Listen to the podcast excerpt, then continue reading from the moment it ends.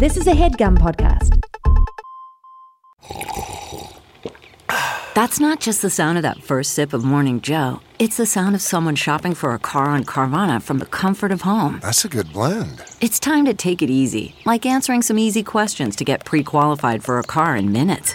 Talk about starting the morning right. Just like customizing your terms so your car fits your budget. Mm-mm-mm. Visit Carvana.com or download the app to experience car shopping the way it should be convenient, comfortable.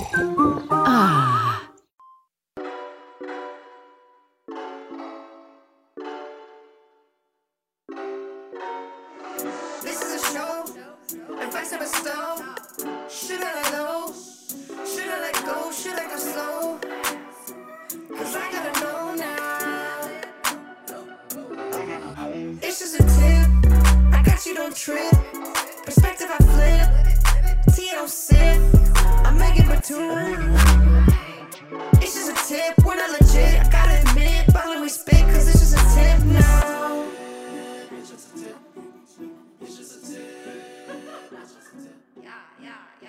Welcome back to another episode of Just a Tip. I'm your host, Megan Batoon, and today I'm so excited for this episode. I had such a blast talking to Amy Chan. She's the founder of Renew Breakup Bootcamp, which is a retreat that takes a scientific and spiritual approach to heal the heart. She is also the editor in chief of Heart Hackers Club, which is an online magazine that focuses on the psychology behind lust, love, and desire. She is so chock full of information and experiences and just like a well-rounded person to be able to speak to this. We talk about the science of love, processing our emotions, how the media influences our thoughts on romance. It's such a wonderful and insightful episode. I hope you enjoy it. And without further ado, here it is. Oh my God, my pimple. um, I'm just, I never get acne. And it's just so interesting because, like, I was mentioning, like, I, am basically living two lives right now one in Los Angeles Yeah. and then, like, renovating this home in the desert. And so I'm just like, oh, yeah, I'm, my body is revolting against me because it's, it's so difficult. Um, but actually, that's such a, a nice little segue into some of the questions I had. Obviously, I have so many to ask about, you know, the scientific and spiritual approach that you take to breakups and kind of getting back on your feet and self discovery. But I think before I get into all that, because it's going to be so juicy, me just mentioning like my my two lives right now you came from a completely different background before you started the this like self-love self-empowerment um, breakup boot camp type of heart hackers club all this stuff. You were what 15 years you were working in marketing Yeah, yeah. So I I did the route my Chinese parents really want me to do, which is like get a respectable job and they wanted me to be a lawyer, but I didn't. So I went down the marketing route. And yeah, I was um, the chief marketing officer of the ping pong club spin okay and um, but i had always written on the side i was a relationship columnist for about 12 years and it was you know the area that i loved doing because it was an area i kept failing in. Like i was constantly heartbroken. So i was like okay if i could figure out the science of it then maybe i'll finally get this relationship thing right. Right. Oh wow. I love that. You're like let's like do the root cause. Let's not treat the symptoms. We are going to the source. Yes. Okay, so what did that look like? Like when you you were writing on the side for how long within those 15 years? Yeah. So my first article was it was another breakup, and I I published uh, an article. I think it was on like a MySpace back then, and I had a lot of people reach out and say this really helped me, and I was like, oh, like maybe I'm a writer. So I pitched that article to over a hundred publications. Most ignored me. Some said you don't have any credentials, and one newspaper, it was a local Vancouver newspaper said, okay, we'll we'll do it a, a guest shot column. I was like, all right, that went well. And then eventually I got a weekly column with them and I wrote for them for seven years. Okay. But I I just kept doing that. I would I would get published in one publication that would help me with the next one. And it was this this I created my own blog. So I started to just really create my content and put myself out there and all of my dating woes and vulnerabilities. I was like, no one's talking about this stuff and other people are going through it. So maybe there's a reason for all of this hardship I'm having in love. Right. Wow. Okay. Love that so much. So then you're writing for seven years. When did you take the leap from your, you know, I come from also a Filipino background, so that Asian culture is very much like be a doctor, be a lawyer, be a nurse, do anything, you know, that's kind of secure. Um, obviously, I'm an artist. And so I went a different route as well. And so I'm wondering when you felt like you were able to transition fully from, you know, something that was a little bit more stable, ha- being like the CMO, to uh, writing is a creative job. So it's like you don't know exactly when the next paycheck is coming. When did you feel like you could make that leap? Yeah. So I took a path of de risking the path of entrepreneurship until I was ready to take a jump. And it was hard because I was living in New York City and all of my friends were entrepreneurs with five side hustles. And the, the sentiment at that time in my peer group was like, you know, chase your dreams, screw the man. And I was like, uh, but how am I going to pay for my apartment? And like, I need the man a little bit. yeah. So I I had the idea to create a breakup boot camp. And I was, you know, preparing for it for like two years and I just wasn't launching. And finally, through the push of a friend of mine, I finally launched my first boot camp while I was working as CMO. And I told my boss about it. I was like, this is another side project of mine. And they're like, fine, go ahead, do it.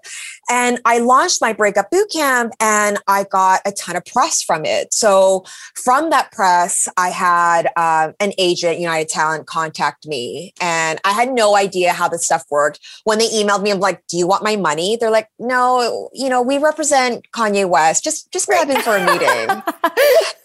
and and that's when they're like, "Look, like." Like no one owns a breakup space. You're so good at what you do. Like let's start with a book. And so with that in my back pocket, I was like, okay, like I'm a little bit more ready now because I, I'm working on a book deal. And I basically gave myself six months. I saved up money. I, I called my mom. I'm like, look, I'm going to do this thing. I'll have like three months of living expenses. Okay. And if I absolutely fail, can I, can you help me out? Or mm. worst case, can I come home and move into your basement? And she's like, I support you. So with that, awesome. I did it. Yeah. Wow. Having someone support you is so helpful or just like support you if if something went, you know, awry because anything could happen, like especially when you're transitioning careers, it is a huge risk and you are kind of like, all right, like am I making the absolute wrong decision from like getting away from something that, you know, I have comfort in, I have a place to sleep and I have everything covered. Now I'm just kind of going to like throw it up just to see if it's better. And like most of the time like it is better if you're following your dream. And so I love that you had your the support of your family through that. Yeah. And I, uh, the questions I asked myself throughout this process, because I was petrified. I mean, when you've been so trained to work on salary and have a paycheck, it, it's really hard to leave that comfort for the unknown. Yeah. And I asked myself, if not now, when? Like, when am I actually going to do this dream of mine that I've had? And number two, what's the worst thing that could happen? The worst thing is I live in my mom's basement and she's like cooking me dinners and she's a perfect Right. cook. Okay, that's not that bad. Right. Um, so that's what really helped me. I'm like, I just got to do it. And at the end of the day, I also had a skill set. So if everything just didn't work out, I could always go back into the job market. Mm-hmm. Uh, yeah, absolutely. So once you launched your book, was it? Tell me about that process. Like, I I have never written a book before. I listen to a ton of podcasts about people that have written books. It seems, I mean, I don't think it would be right for me. It seems so difficult. Like, I would rather, like, you know, make a house than m- make a book. I mean, they're both two huge endeavors. Mm. But like, what was the the process like of writing this book? You were writing on the column, so you had a little, you had your lane, and yeah, how did that go? So, yeah, the very first step was writing a proposal. And this is fascinating because the proposal is written to sell the book. So that's not Right. necessarily what's going to end up being the book. And that was really hard for me. So I had probably eight different drafts. I remember at one point my agent's like, "Oh, I need to like I need a retreat reading this proposal. I'm exhausted. I was like, oh my gosh. And I'm like, I'm a bad writer. So I went through this whole thing of like, I'm not, I'm not good enough. I can't do this. And uh, eventually I actually hired someone to help me with the proposal process to just keep me on track because my ideas were everywhere. Right. And um, I I finished the proposal and I basically I got really lucky. So my boot camp was featured on the front page of the New York Times. Nice. And I was in LA at the time and my friend Neil Strauss who you might have heard he wrote Mhm. the game and then the truth he had a dinner and he's like hey you should come to this dinner so i'm like all right i went and it was the publisher of harpercollins wow. and while we were talking, she's like, wait, were you just in the paper about that book? I'm like, yeah, that was me. And without a moment, she's like, I want your book.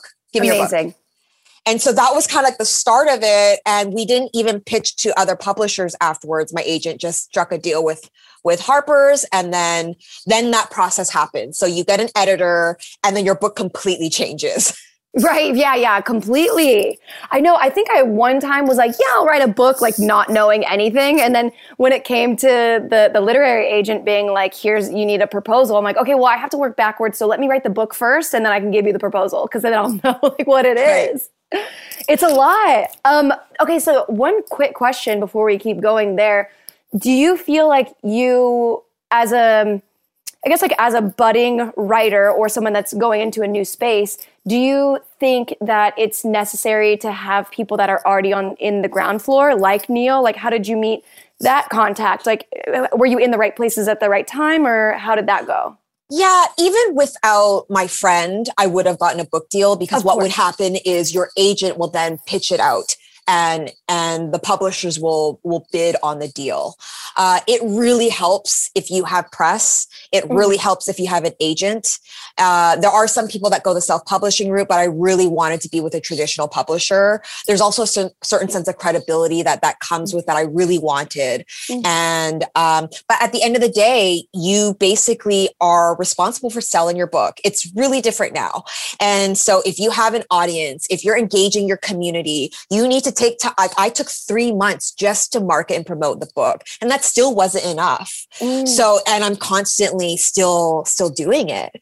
Um, Um, so it's like a never ending job. But yeah, really, it, there's so many different ways to go about it. Uh, for anyone listening who's curious about writing a book, just write, write every single day. Because what that really helped me, I took a lot of my blogs and I, I used some of that content and I shaped the book, but I didn't have to start from complete like zero. Yeah. Yeah, yeah, yeah. And that helps so much with your marketing background. That and, Yeah. and that's what I love about kind of, you know, following whatever your creativity and curiosity is leading you to is like one thing is prepping you for the next thing. So like you already writing all this stuff for your column, like that's helped get you to the next place and the the marketing brought you to this place. It's just so cool how everything works out if you, you know, look at it that way. Yeah, for sure. It does connect if you, yeah, I think you have to constantly brush yourself off after every setback. I mean, look how many I get rejected all the time t- to this day. Like, just, but now I don't just take it as like, oh my gosh, I'm not worth it. I, like, I- I'll have the thought, but I just don't feed that thought. Yes. And I think that's really a big difference is you learn to build a muscle of not taking every rejection personally as if it's a slight on you as a human being. Right. I think that something that really helped me, my friend came up with this concept that I thought was so genius, but he was saying um, to think about all the thoughts in your mind like people of a town hall meeting. And if you're the mayor, like you can listen to all these naysayers or this guy that wants like the, the road repaved and like doesn't think you're good enough to, for, you know, to have a mailbox or whatever. And so he's like, you can, these, these voices come in, but you don't have to do anything about it because you're the one in charge like you're the chief officer so it's like yeah you can be a naysayer and say like you're not worth it you're not good enough no one cares blah blah blah and then you're like i hear you but we're actually going to write the book anyway I love that. Yes. yeah it was it was so illuminating and i always think about that too because i think that we are so you know if we don't train our mind like you said like have a, a set like strength in who we are then it is so easy to fall into those and, and trust those voices as if they are fact Yeah. Yeah, for sure. Okay, so now that we have the business side out of the way, that was so interesting to me. I always like as a half artist, half entrepreneur, it's kind of muddy here now in, in the modern world because you have to be both. Yeah. It's really hard. You can't you can't just make art and make money with just making art because there has to be a business side to it. You have to sell your paintings, you have to do this thing. And it's, yeah, I mean, that's why I also think it's a great idea that you had gotten someone to help with the proposal because, you know, as a highly creative people, it's really hard to, you know, hone in and get exactly what you need, especially to people that could be, you know, suits in the industry of like, I don't yeah. care. Just show me the paper and show me what yeah. the chapters will be like. And you're like, but what about everything in the chapters? but okay, so so you have been writing about breakups since the column the relationship column yeah not specifically breakups relationships um, okay. a lot of the science behind the science and psychology behind love lust and desire and i've been running my retreats breakup boot camp for now six years mm. so i'm you know everything i do now is on breakups yeah. So when you were starting to write about relationships and, and looking into the psychology and the science of it, what where did you turn to to learn all of this stuff?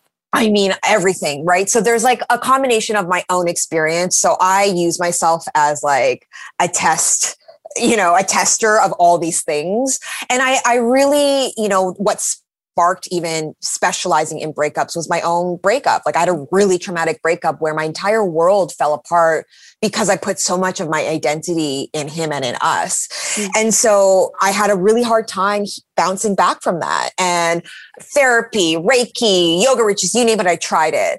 And I would immerse myself in different types of um, you know, methodologies. So I use a lot of cognitive behavioral therapy, so CBT, DBT. Um, I'm always kind of looking at you know, what's the latest in the research? Things are changing. The Gottmans are really good. I really like, you know, scientific based, really mm-hmm. practical tools versus like, just love yourself or happen for a reason. Like, I just, I can't stand those platitudes. Yeah. Like, they're so unhelpful. Well, um, yeah, I want to know, like, the, here's how the system. yes. yeah. Yeah. Like, show me the results and I'll do it. Yeah. I, I completely get that. And I think that that's so important because there, all those platitudes are out out there and they are, you know, at some point it is true, but it's like until you can feel it and understand that, it's not going to compute. Right. It's like, yeah, love yourself, but how? Right. Like I before I like I now thankfully love myself, but before I did, it was like, what am I supposed to do? You just tell me to do it? Okay? how? Okay, so um, I, I love that so much. So you you basically immerse yourself into all these different modalities to learn, and then incorporated that into everything that you are writing about. And then you just found your flock, you found your crew. How did that happen? Was that, you know, instantaneous or was it kind of a, picking up steam as you did it? Yeah, I mean, I when I first started my my breakup boot camps, it was like a, a, team of like five. So I knew exactly what type of a program I wanted, and so I worked with an anxiety coach, I worked with a mind hacker, worked mm-hmm. with a psychologist, I worked with a tantra teacher, and then it, eventually it started started to grow every single retreat. And now the team's thirteen different experts, all the best of the best in their area. Mm. So I'll bring in um, a psychologist that specializes in uh, helping shifting subconscious beliefs. Then I'll have another psychologist who works on grief and death and love. And then I'll bring in um, a breathwork teacher. Then I'll bring in someone who does somatic healing. And I even wow. bring in a dominatrix who has a PhD from Berkeley who teaches on power it. dynamics. Oh my God, wait, I'm in. Like I I was already like so interested when I was like looking up everything about you and your programs, but now hearing that I'm like, "Oh, it's like it's 360 empowering, healing, holistic approach to it." And I love that so much. Yeah, and it's super fun and it's 4 days. It's like in, you know, it's in nature, it's super luxurious there's an on-site chef and team, and she's also a nutritionist. So you're eating really well. But mm. you know, you're in programming from nine in the morning until 10 at night. And every session is like it's hour after hour. And we we do a combination. So there's going to be uh, the psychologist will lead a session, but after that there'll be something that gets you into your body and how you do mm. how do you move trauma and emotion through the body. So it's it's really an approach that takes into account the heart, mind, body, spirit, and soul. Right. Yeah. Okay, so that's so interesting.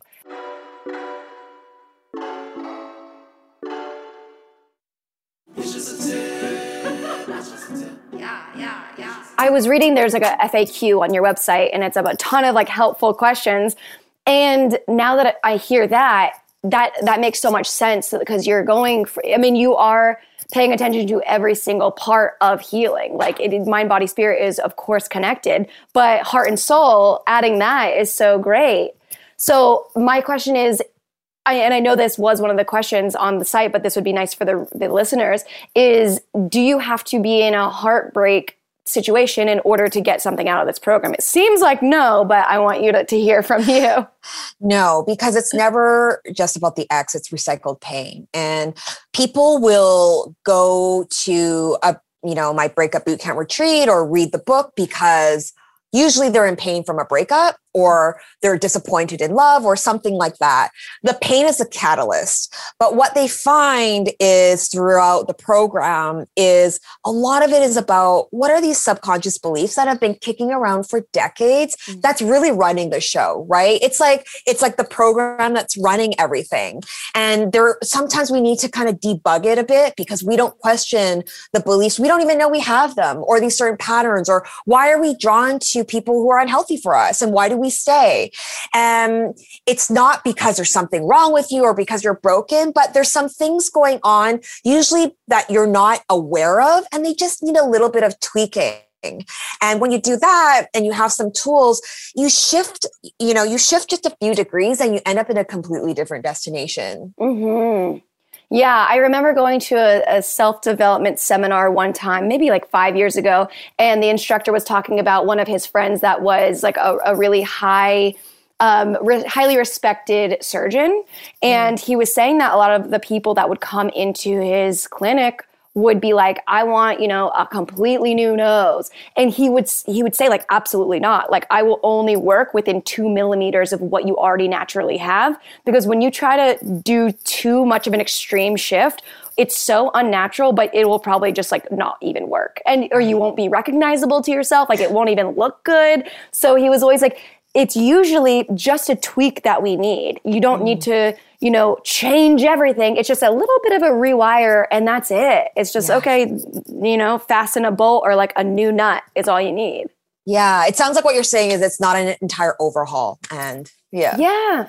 Which I, I mean, it seems like I remember I had like one breakup that just like absolutely bodied me. I mm-hmm. remember that it was so, it was unhealthy. Ob- I mean, obviously, I'm saying obviously to me, but like you don't know this guy, but like it was, it was tumultuous in the fact that I was equating chaotic energy with passion. And because that's how I grew up, it was like, oh, if, if it's, you know, if it hurts, it's love because right. love makes you do crazy things. And if you're acting irrationally, you must be in love.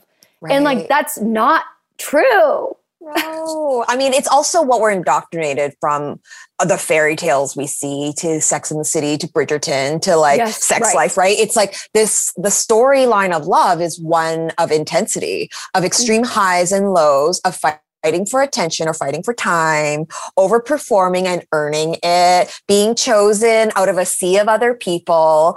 And like, even if you're aware that you're just watching television or reading stories, it's hammered into you like daily. And I mean, it does impact you. And I see the results of this, of these, of so many people heartbroken, chasing unavailability or feeling comfortable in chaos.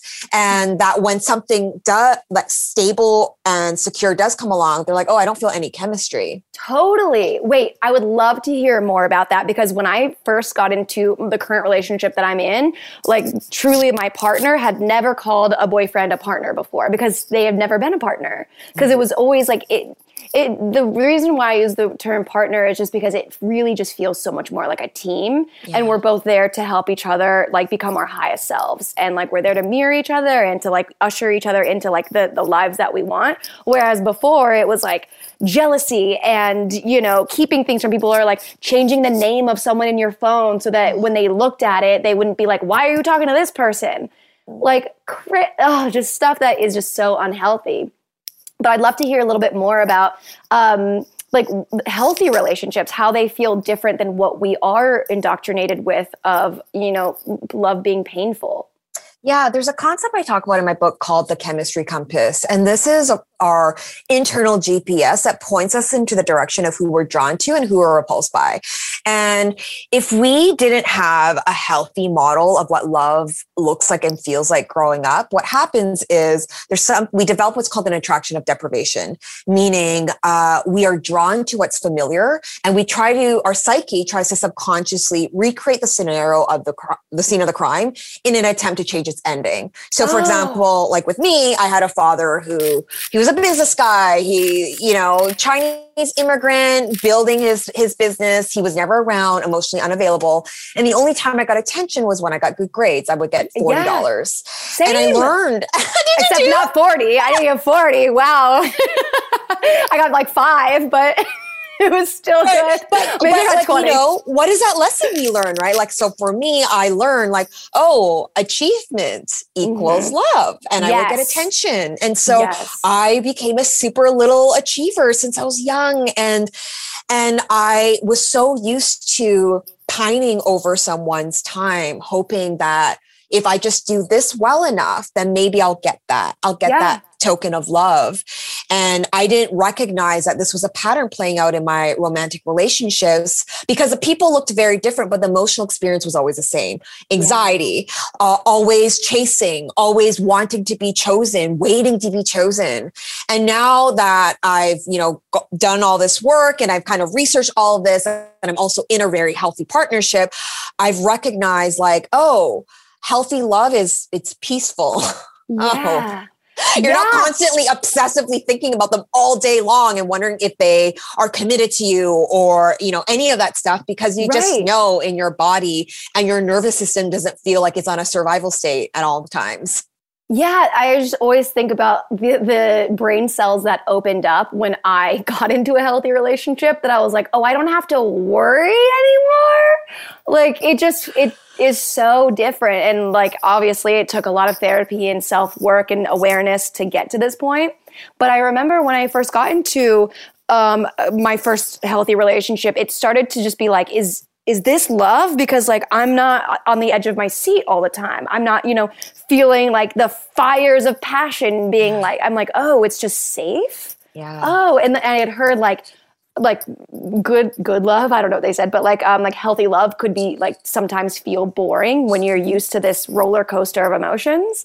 Yeah, yeah. I mean, there's also different chemicals at play. So, something to understand is in the very beginning of new romance, uh, we're flooded with love drugs, right? We're just high on love drugs, and main, n- namely dopamine, which is um, the neurotransmitter of more. So, dopamine makes you motivated to get more of whatever it is that you want. Now, what happens is uh, eventually, um, in a relationship, if you continue dating and things are a, a lot more stable and consistent, the chemicals start to change. So you go in from the passionate stage of love to the companionate stage of love. So the brain transitions from like this future oriented dopamine to uh, present oriented chemicals. They're called the here now chemicals, namely oxytocin and serotonin. Those make you appreciate the present, but it's a lot more peaceful. It's a lot more grounded. Um, the reason why you also feel this kind of crazy angst and this like, it could be this excitement that could be confused with lust and love is um, when you don't know when you're going to get the reward, you get a bigger hit of dopamine. Ah, So it's the Mm. same thing that happens with people playing a slot machine. Unpredictable rewards get you hooked. So you get hooked in this addictive cycle. And then when you do finally get that reward and you don't know when it's coming, it's a huge hit of dopamine. And so that is what keeps you playing the slot machine or staying in these hot cold relationships with people and it's very easy to mistake in that for love when it's really just an activated attachment system Yeah, I mean, I, I feel like that is one of the most pivotal things that everyone should hear because that's not what we're taught. I mean, like, you have to go searching a little bit in order to get that information. You know, it is not spoon fed to us, it's not in Disney movies. Like, this is. It, this might be the first time that people are ever hearing about something like that. And so i think it's so vital. And you you had a an article on heart hackers club that i thought was really cool. It i think the title of it was um, you'll just know when when you meet the one and and how that's bullshit Yeah. Like, yeah, when you know, you know, essentially, which I've been hearing for my entire life. I'm like, when you know, you know. I'm like, but do I know? Uh, I think I know, and then I don't. Like, oh my God, am I ever in love? like, I don't know. No, like 27 times. I would be like, oh my God. I would text my sister. I'm like, no, no, no. I, I really, I think I met the one. And she's like, but Yeah. you just said that about like that other guy, that DJ, that DJ that had like, you know, a cocaine problem. You thought that were, no, no, no. This No, no, this is- this one this is one. different. like he's an old soul. like, no. oh my gosh.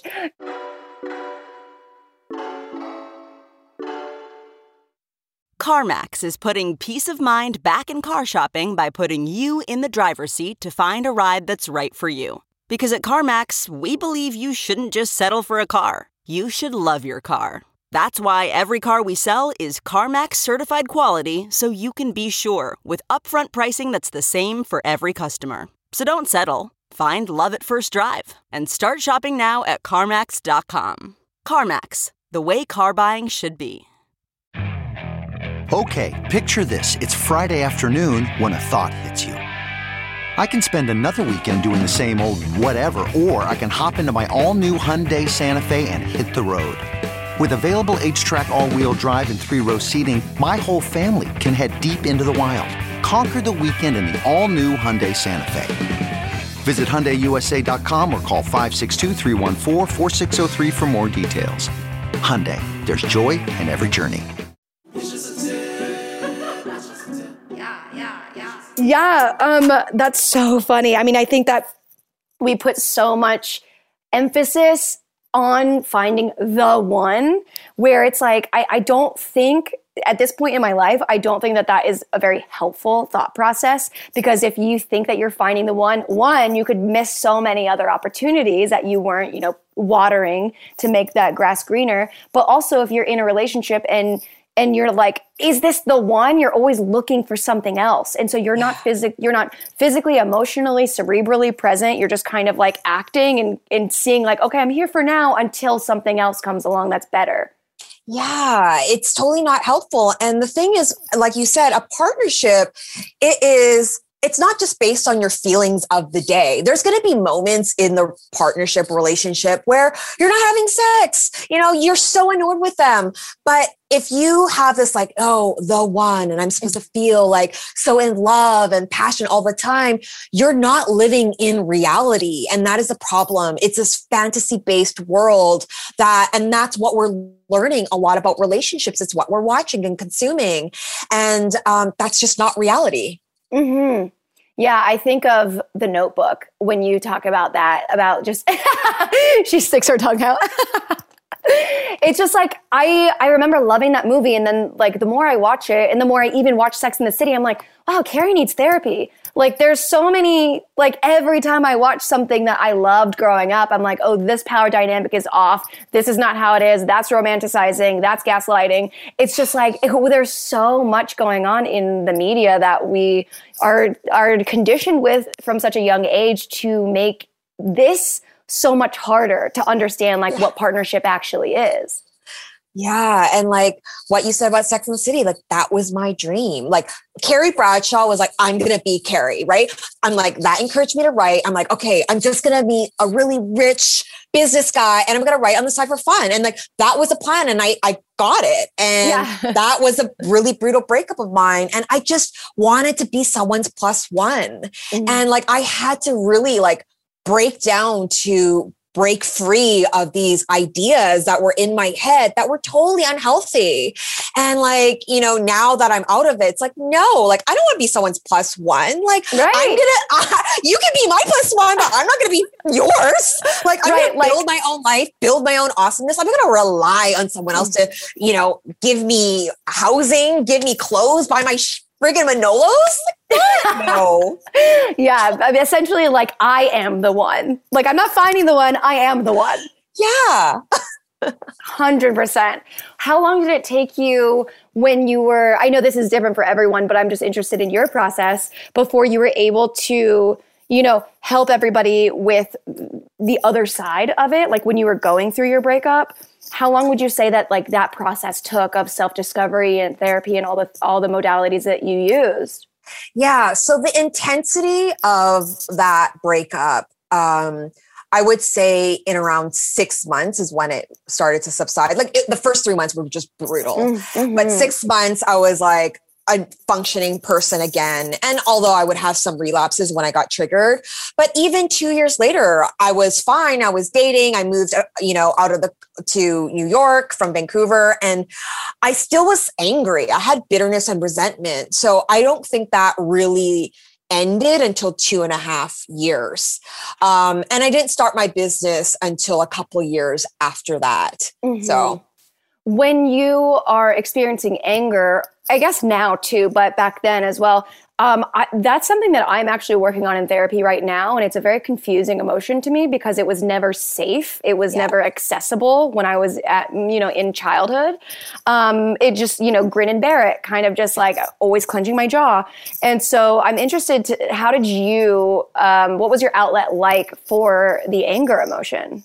Yeah. So I think, Megan, what you're saying, a lot of women identify with, and it's definitely in the research that Yeah. women are at a very young age, and I'm sure it's a little different now, taught to uh, that anger is not okay, but sadness is. So Yeah. you can cry, but you can't get mad because like that's very you know unladylike. Um, and so I didn't, I, I still have a hard time accessing anger. Like I Mhm. have to really sit with it and be like, what I feel right now, where is it? Okay. And Yeah. allow myself to feel it because I'll automatically turn it to sadness without even knowing. Right. Um, so, I, and I think what would happen is it just came out in, in resentment, which is low grade aggression, right? Mhm. And so, you know, to this day, I notice when the resentment's coming up and I just stop. I'm like, okay, what's going on here? Am I overgiving? Am I acting in a codependent way? Is where is there a lack of balance? Where am I not communicating something? And I just Mhm. sit with it. And what I've learned about emotions is I used to be very impulsive. So whatever I felt, it was like hot potato, right? I would throw it. I would either blame someone. I would have try to get someone to fix it. It was someone's problem.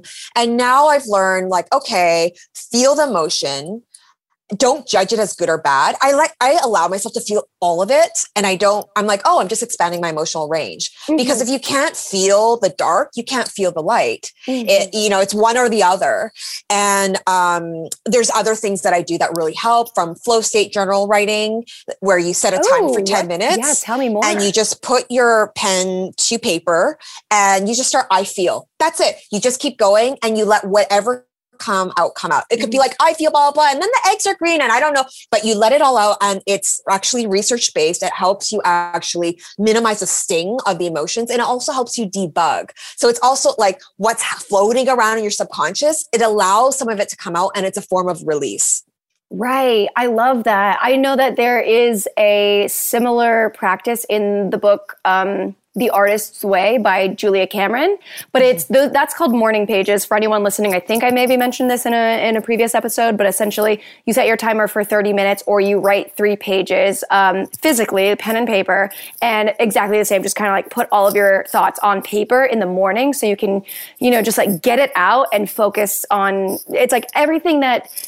it's almost like a rollover thoughts from like the night before. it's like you have rollover thoughts and you just want to get them out so that you can start the day fresh. But I like that your approach because it starts with an I feel. So you've got a prompt instead of with morning pages. It's just kind of like whatever is happening. Um, and I, I like starting with I feel because I think that just gets directly to what's actually happening and it kind of cuts out the the small talk of your brain. Yeah, and the reason why uh, writing "I feel" or even saying "I feel" is helpful, it's also research based. Uh, uh, that it helps people, especially people who have a hard time identifying their emotions. It does take minimize the sting and the emotional charge of the emotion. So, um, in the research, it shows that people who do "I feel" statements um, tend to feel less stress so there's less of a stress response. Uh, so that's why it's super helpful. Another really great hack is doing a state change. So whether it's anger you're feeling or anxiety, something to understand is your body is being flooded with cortisol and adrenaline. So it's preparing you for fight, flight, or freeze. And it basically thinks it's being under attack by a tiger, even though it's not. It might have been some crappy email or you didn't hear back on a text message message, whatever it is. So you can't think your way out of it. So what you do is you set your timer for two minutes and you shake your body head to toe. What mm. this will mm. do is it'll help metabolize the stress hormones. Um, so then you can actually have uh, some coherent thought afterwards. Yeah, that's interesting. That's that's very similar to something else that, that I was reading um, in an Ayurvedic book was about shaking, um, shaking emotion out, and that's that's so interesting that there, whether it's Eastern medicine or Western philosophy, there's so many. Um, modalities that are shared but just kind of repackaged in different ways which is essentially you know my idea of religion it's all it's all the same same uh, water different rivers however right. you want to yeah. get there it's the same exact thing it's just packaged in a different way. So yeah. I love that. I've I've never actually tried. I think I tried yesterday shaking some emotion. My therapist was like, "Okay, just shake," and I was like, "Okay." We were like just shaking together. It was um, very interesting, but um, I think there is something to that because as we are learning, the body holds so yeah. much more than we are ever aware of, and the body doesn't lie. Like yeah. I have um, recently, I guess this is a little vulnerable, but I think it's worth sharing, is like so much stress um, and going through so many changes that I've like stopped getting my period. And that is something that is alarming to me. And yeah. so doing a lot of work and trying to like return to my body and give it the rest, give it everything that it needs, you know, even something down to the to just like when I have to go to the bathroom, go. Don't hold it mm. for any reason, which I was doing before because I was like, oh, I'll hold it. You know, I'll finish editing this video, I'll record that podcast. Or, you know, especially what we were talking about earlier about um, kind of like our value being equated to our our achievements, our accomplishments. Our output. yes, right. And yeah. so and and having money attached to that, it's like whenever I'm in therapy, it's Okay, picture this. It's Friday afternoon when a thought hits you. I can spend another weekend doing the same old whatever, or I can hop into my all new Hyundai Santa Fe and hit the road. With available HTRAC, all wheel drive, and three row seating, my whole family can head deep into the wild. Conquer the weekend in the all new Hyundai Santa Fe. Visit HyundaiUSA.com or call 562 for more details. Hyundai, there's joy in every journey. Getting the smile and confidence you've been dreaming about, all from the comfort of your home, isn't a total mystery with Byte clear aligners. Just don't be surprised if all your friends start asking, What's your secret? Begin by ordering your at home impression kit today for only $14.95. Byte clear aligners are doctor directed and delivered to your door. Treatment costs thousands less than braces, plus, they offer flexible financing, accept eligible insurance, and you can pay with your HSA FSA. Get 80% off your impression kit when you use code WONDERY at Byte.com. That's B-Y-T-E dot com. Start your confidence journey today with Byte. It's like, oh, I have to go to the bathroom. But if I go to the bathroom, that's like what uh, 250. That's okay. So it's taking out, uh, and I'm like doing the math of like how much money is this going to cost me to go to the bathroom? I'm so the same. It's a lot. To get that value for that dollar? I know. it's just so much. But yeah, I mean, it's the, that's the journey is like understanding that like we have to work with our body and with what was imprinted in our minds, which, you know, that, that mentality of money and equating that to everything, that wasn't my belief but that's what you know that was the gift that i was given and now i've got to re repackage that into something that's actually useful and beneficial to me mm. that's so funny that you have a similar experience um, I have another question. It's it basically one of your articles. It was like every header was like, "Yes, that should be like its own saying." But like one of the the subtitles in I think the same article that I was talking about the the one you know you know or like when the saying you know is just bullshit. Um, you had written um, from fall yeah from falling in love to standing in love, and mm. I love that so much because I I feel like in my past relationships I always did feel like I was falling, but in this one it feels like I am like landing or like not even being caught. Like I'm just like I'm landing softly, and I'm not just like I'm not. It's not Tower of Terror. It's like oh I'm like Alice in Wonderland with like her skirt just like you know gently putting her down onto the ground. I love the visual. Um, yeah, right. Like, I, I, think that falling in love narrative is one we've also seen. It's just like, uh, I just can't control it. It's just so amazing, and you're like floating. And there's aspects of that. I, I totally believe it in in like the the romantic, passionate beginning stage, and also spurts in the relationship. But like, yeah, standing in love is so much more interesting to me mm. because that actually takes skill right? Like the other part falling in love it takes nothing. You could you could do that over and over again with different people. It's just emotions it's just chemicals. But standing in love that is working on your communication skills. It is dealing with the uncomfortable conversation the boundary you need to set not mm. taking on someone else's emotions even if you have a tendency to feel guilt right? Like giving them space and trying not to control or turn them into you. Like all of those things, they're skills that you build. And it's this choice of investing in the partnership mm-hmm. and also investing in your own growth that happens within that partnership. So I think that's a model that we should really be striving for versus just falling in love with someone, which is totally just emotional based of the day. Yeah, I completely agree. I think once I got into this relationship, I understood that you, you know my relationship with myself is equally as important as the one with him, and I and the same for him. Like I, I remember in my past relationships, I, I didn't want to change them, but like I did. Like I wanted them to like I don't want to change you, but if you could just do this instead and do that and touch me there and say that, it's like okay, all these things where where it's like in this partnership it feels like we are both on our individual growth journeys and together we are like challenging each other's past selves to, to get better. And I think that is, I wish that was taught a little bit more. And I don't know if that will be taught. I don't know if that will make a good movie, but like, I mean, because that's where we're getting all of our information for the most part is Disney movies and princesses being rescued and all these, uh, you know, Netflix and and every single movie that's made that has i mean I, I do there's some i'm not a writer but like i know that there's some sort of i don't think it's like a law but like something where like you can wow i like truly don't know what i'm talking about which is hilarious but like I I don't know if it's a law or if it's a show or it's what I ate in the morning, but yeah. But there totally is something profound. so funny. But like I one of my writer friends was saying that like there's something in the writing world that if you if you don't have like a male savior counterpart then like you you can like win an award or something. I will look it up later. But essentially it's like that's where um, writing is going is a little bit away from that like heteronormative um, old archaic way of thinking of being saved.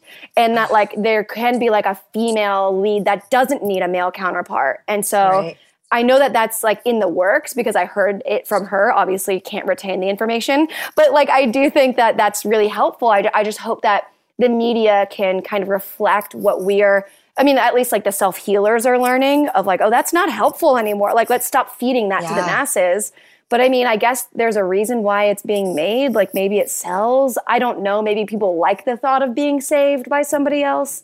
I don't know. Yeah, I mean, there's like a, a there's like this kind of like a thing that works on television, right? Like even like look, I, currently uh, I haven't really talked about this, but I'm working on pitching a show, and nice. um, the the feedback has been, well, where's the drama?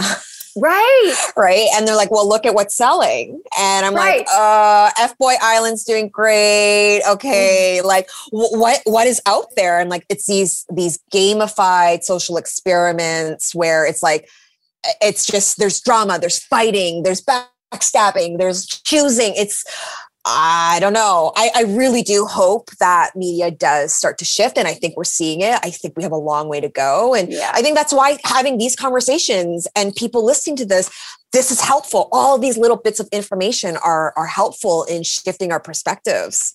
Hmm. Yeah, I I remember I had done it's i remember long ago like literally last year i was on the show um, where we traveled the world and it was like three of us and this ensemble cast and there was no drama. It was just like the beautiful places you could stay in the world and we talk about the culture and the food and the design of it all. Like it, i was like there needs to be more wholesome reality shows. Like, Yeah. wouldn't that be nice? Like, how about a, I mean, I guess that's why I like the home renovation space because there's never, the, the biggest drama would be like, there's dry rot or like, you know, like, okay, we have to redo this entire room. Okay. But like, nobody's getting emotionally triggered. Like, nobody's hurting each other maliciously. Like, th- that's, I just want more positivity in the world, but even, and not toxic positivity, but just like being aware of what's happening and not adding drama just to get the views. Like I just that's not something that I feel I don't resonate with that anymore. Yeah. And I guess I used to, I mean I did watch F Boy Island and like I like I watched it, but like I'm not trying to be on it. Oh my God. Um, okay, before we wrap up, I, I want to know a little bit more about, since you've been researching this for so long, you've been helping so many people.